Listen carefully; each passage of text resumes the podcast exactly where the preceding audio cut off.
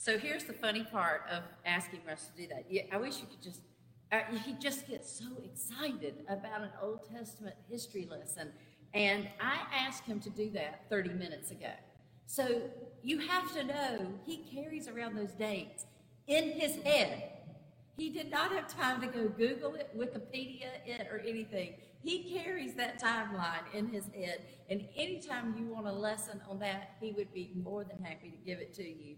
Um, one of the things he said uh, when I preached this three years ago that he didn't say explicitly today, he said it a little bit, but explicitly he said, For every word of doom and gloom, the prophets offered a corresponding word of hope. For every word of doom and gloom, there's a corresponding word of hope. So I want you to hang on to that. And I hope you heard when he was reading um, scripture the number of times the word scattered is used.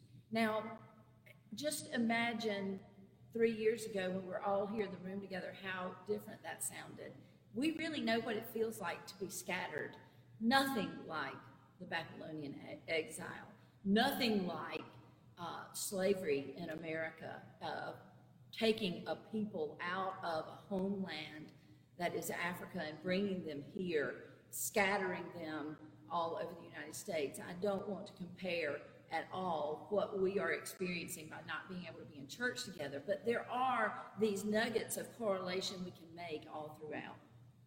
I did say uh, three years ago when I preached this, the first thing I said was I got up after Russ had finished doing scripture and I said, Here's why we work. He gives you that great Old Testament timeline with such enthusiasm and he just loves it so much. And then the first sentence of my sermon is, I love the Waffle House. And so that's why we work, because we can do both of those things. The title of the sermon today is Scattered, Smothered, and Covered. I love the Waffle House. It's cheap, it's good, I don't need a menu. At a place named the Waffle House, it seems to me that one ought to stick with the waffles. But a quick search of their website indicates otherwise. Here's what their website says. It's the hash browns where the Waffle House really shines. The Waffle House hash browns come six ways. Traditional, scattered and smothered, that's with onions, scattered, smothered, and covered, that's with onions and melted cheese, scattered, smothered, covered, and chunked, scattered, smothered, covered, chunked, and topped, and scattered, smothered, covered, chunked, and diced. It's a lot of words. My sister in law and her cousin worked there one summer while in college, and they still tell funny stories. They say most of them that cannot be repeated from pulpits. But I do remember them telling about how they had to study the book of ordering phrases to yell to the cook. And Adair said that they were constantly adding new varieties to the hash browns that they had to memorize. Scattered, smothered, and covered is the way to order hash browns with onions and melted cheese. But that phrase came to me as I studied this text from Ezekiel. We spent the last months following the journey with Moses and the children of Israel from Egypt to the promised land. And what a journey it was, with its ups and downs, its sorrows and joys, its mistakes and accomplishments. They finally arrive and no more get there and settled and they mess up again. It's called being human, I guess. But through it all, they had been together. And that had been the most important thing. They were together guided by God through Moses and Aaron and later Joshua, and God was with them every step of the way. But then, some six to seven hundred years later, they found themselves exiled, scattered to Babylon. They got separated. They had relied on each other. They had leaned on each other for all those years, and they had taught every generation to do the same, to rely on each other and to lean on each other. But along the way, they forgot who they were. and they forgot who God was. And now they are living in exile, scattered about in a foreign land, and God steps in to save the day. Again, God steps in to save the day. Don't you remember that's what God did when the children of Israel were in captivity under the Pharaoh's rule? God set a bush of fire and called Moses to lead the people out of slavery and into the land, the freedom of a land of promise that would be flowing with milk and honey. Now, when I preached this three years ago, we had spent that three months walking our way through that whole story with Moses and the children of Israel, and they reached the promised land, and there was great rejoicing. But in the grand scheme of time, six to seven hundred years is not that long. And so we find ourselves today practically right back where they had started. Only this time the people are in exile instead of captivity. And this time, God says, I myself will search for my sheep. I will seek them out. I will rescue them from all the places to which they've been scattered. I will bring them out and gather them. I will feed them. I myself will be the shepherd of my sheep. I will seek the lost. I will bring back the strayed. I will bind up the injured. I will strengthen the weak. I will feed them with justice. Now, with all this shepherd and sheep talk from Ezekiel, we're reminded of that most famous psalm, which is most often read at funerals, but it's not about dying at all.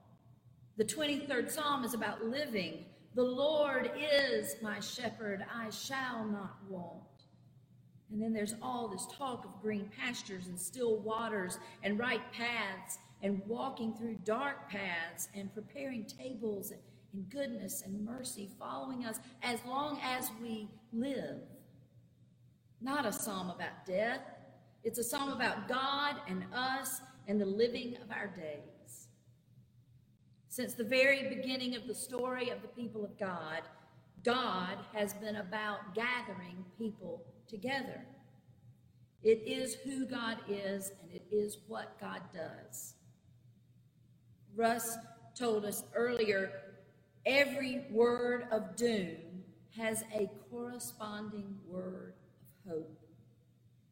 We certainly need to remember that in this day when every time we turn on the news, we are scared to death. I said that three years ago. I probably said it 20 years ago. I certainly can say it today. It's either some new doom and gloom, murder hornets, or some old doom and gloom just getting repeated over and over and over again racism. I believe it's up to us, the church, to offer that corresponding word of hope. Nobody's going to do it if we don't do it. For every word of doom and gloom, it is the church's responsibility to offer a corresponding word of hope, even when we do not feel it. I added that sentence in 2020 because I don't feel hope every single day. But it is our job as the church to continue to offer a corresponding word of hope that God is with us, that God is calling us to be a part of a movement toward justice, goodness, mercy, love, acceptance, welcome, affirmation. That is our job as the church. That is a word of hope when we push ourselves to speak this truth into the void of hope that is filled with gloom and doom. Our job is to call to the surface injustices and speak a word of hope. Not glib, trite, pithy hope. Real hope. That's going to take a lot of work in 2020. This 34th chapter of Ezekiel's prophetic voice is that word of hope about a God who gathers the people together. If indeed Ezekiel was right that God had scattered the people because they forgot who they were and who God was, that was Ezekiel's take on it. Well, if he was right, then Ezekiel was most certainly right that God was the one to smother and cover them as well. Scattered, smothered, and covered. It's not just for Waffle House hash browns. It is who God is and what God does.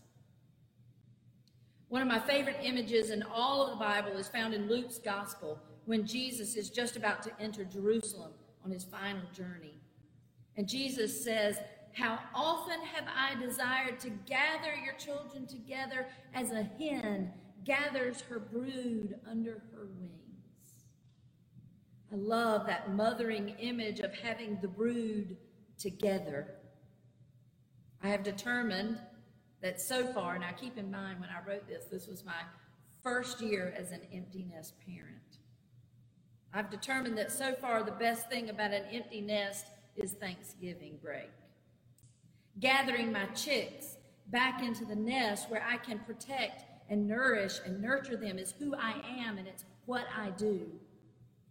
I know that my job includes scattering them into the world so that they can make a difference in the world. I don't always like that part of my job, but I must do all of the job. Scatter them into the world so that they might change the world. All the while making sure they are smothered and covered with my love. One commentator on this text says, What is of first importance then in this scene from Ezekiel's prophecy is the recreation of a viable community. Care for the individual members of the flock, seeking the lost, tending to the injured, strengthening the weak. That is presented as a reversal of the injustices that had been inflicted upon the flock seeking the lost, tending to the injured, strengthening the weak, the recreation of a viable community that had been scattered. Russ mentioned at the very beginning that the ministry council plus some medical people and a young person and senior adults have been added to this task force for us to figure out how to regather when the time comes. But let us remember just because we can't physically be together the way we want to be, we are still a viable community. We can still love and work and assist and give and share and connect, even when we can't be together the way we want to be together. The church is not closed we are just scattered. But the people of God still lived in scattered lands, doing the work of God wherever they found themselves. I may know how to smother and cover the scattered in our home for Thanksgiving, but do I know how to do that for the world? Do I use my influence and my privilege to smother and cover the scattered within the circles that I run.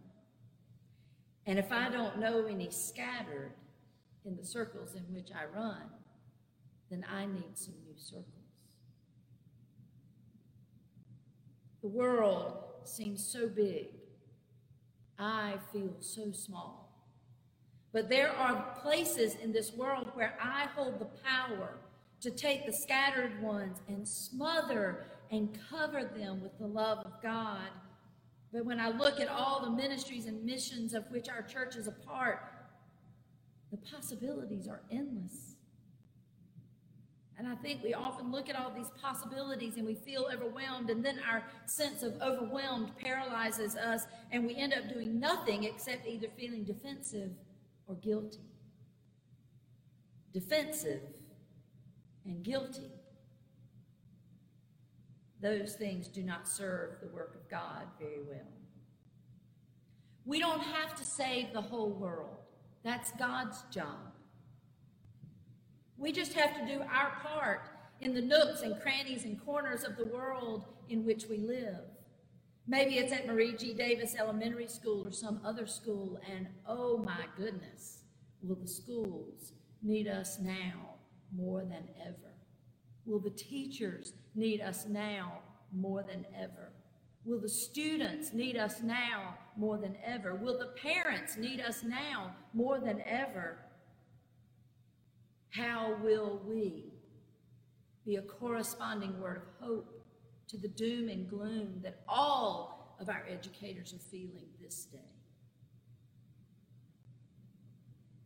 We just have to do our part in the nooks and crannies and corners of the worlds in which we live. Maybe it's with the homeless. Maybe it's in a prison. Oh, to return to Cuba and let it be there. Maybe it's with something at crisis assistance. Maybe it's just sending your money now.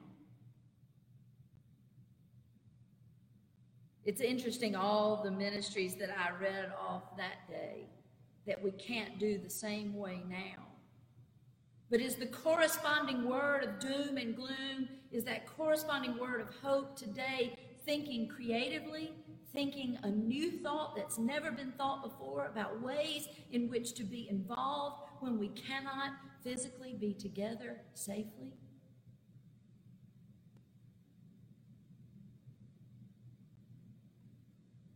Wherever you are, wherever you find yourself, that is likely the place that needs the love of God that looks like a shepherd that tends his flock, feeding them, finding the lost ones, bringing them back into the fold, giving them a place to graze, providing water wherever you are, wherever you find yourself. That is likely the place that God that needs the love of God, like a mother hen gathering her brood under her wings, providing comfort and protection and rest for the weary. We can do this. We can be God's shepherds and God's hens. And if we all did even our own small parts, it would change the world. So, three years ago, I texted my sister in law and I said, I've got this crazy sermon title that I got from the Waffle House scattered, covered, covered and smothered. You work there. Tell me how I'm going to relate this sermon title to the love of God. And she finished my sermon for me with her.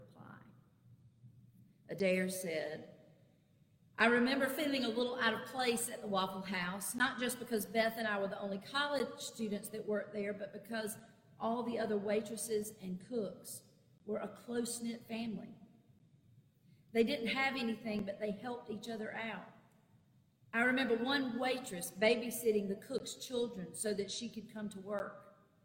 And I remember another waitress waiting at the Waffle House for an hour or more after she had gotten off work because another waitress needed a ride home when she got off work. I remember all of us giving some of our tip money to another waitress whose husband had left her with two small children. She had used her Waffle House money to pay the rent, and she didn't have any money left for diapers and formula. Another of the cooks was the ugliest, maybe most redneck boy I had ever been exposed to in my life. He was so country that I couldn't even understand what he was saying sometimes, and when I could understand him, he was crude and downright mean. But you know, he was the one who suggested that we take up the money for the waitress in need. Scattered, smothered, and covered ended up not having anything to do with hash browns and onions and cheese. It had to do with tending and protecting and feeding and taking care of each other.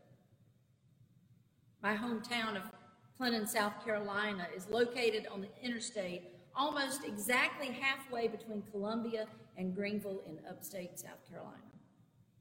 At one time, this was known as the busiest exit in something like the southeast. So at the Clinton exit, they built a Waffle House on each side of the exit. I guess it's the best place to smother and cover the scattered. Three years ago, I said, as we come off of this Thanksgiving weekend and head into a season of Advent waiting to prepare for the coming of the Christ child again into our lives, maybe we should all make a visit to the Waffle House just to remind ourselves of what the love of God looks like and acts like.